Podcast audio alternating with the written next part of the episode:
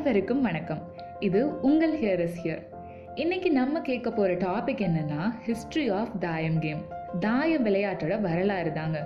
தாயம் விளையாட்டை பத்தி இப்போ இருக்கிற சில பேருக்கு புரியுற மாதிரி சொல்லணும்னா நம்ம ஆன்லைன் லூடோ கேமை தான் தாயம்னு சொல்றோம்.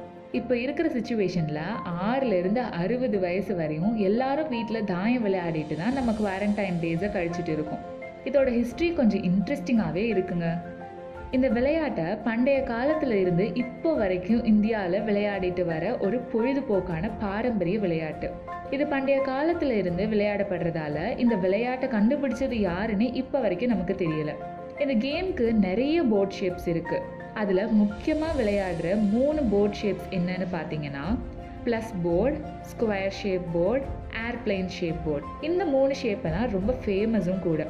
ப்ளஸ் போர்ட் ஷேப்னு சொன்னோம்ல அது எப்படி விளையாடிருக்காங்கன்னா பண்டைய காலத்தில் துணியில் தாங்க செஞ்சு விளையாடிருக்காங்களாம் பழங்காலத்தில் பார்த்தீங்கன்னா மூணு தாயக்கட்டையை வச்சு தான் விளையாடிருக்காங்களாம் அப்புறம் போக போக ரெண்டு தாயக்கட்டையில் விளையாடிட்டு இருக்கோம்.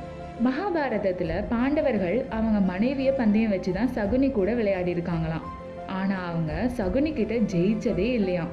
அதுக்கு காரணம் என்னன்னு பார்த்தீங்கன்னா அந்த சகுனியர்கள் அவங்க விளையாடுற தாயக்கட்டையை அவங்க அப்பா இருந்து போன எலும்பில் இருந்து தான் செஞ்சு விளையாடி இருக்காங்களாம். அவங்க கட்டையை உருட்டுறதுக்கு முன்னாடியே என்ன விழும்னு அவங்களுக்கு தெரிஞ்சிருமா.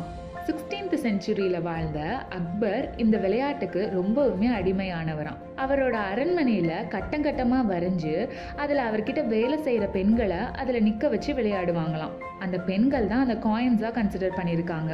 கேட்கவே ரொம்ப சுவாரஸ்யமாக இருக்குதுல்ல எங்களுக்கும் அப்படிதாங்க இருக்குது என்னதான் நம்ம மக்கள் இந்த லாக்டவுன் டேஸில் தாயம் விளையாட்டு விளையாடி பொழுத கழிச்சாலும் நம்மளுடைய பாரம்பரியத்தை மறக்காமல் இருக்கிறதுல ரொம்பவுமே பெருமையாக தாங்க இருக்குது இணைந்திருங்கள் ஹியர் இஸ் ஹியருடன் நன்றி.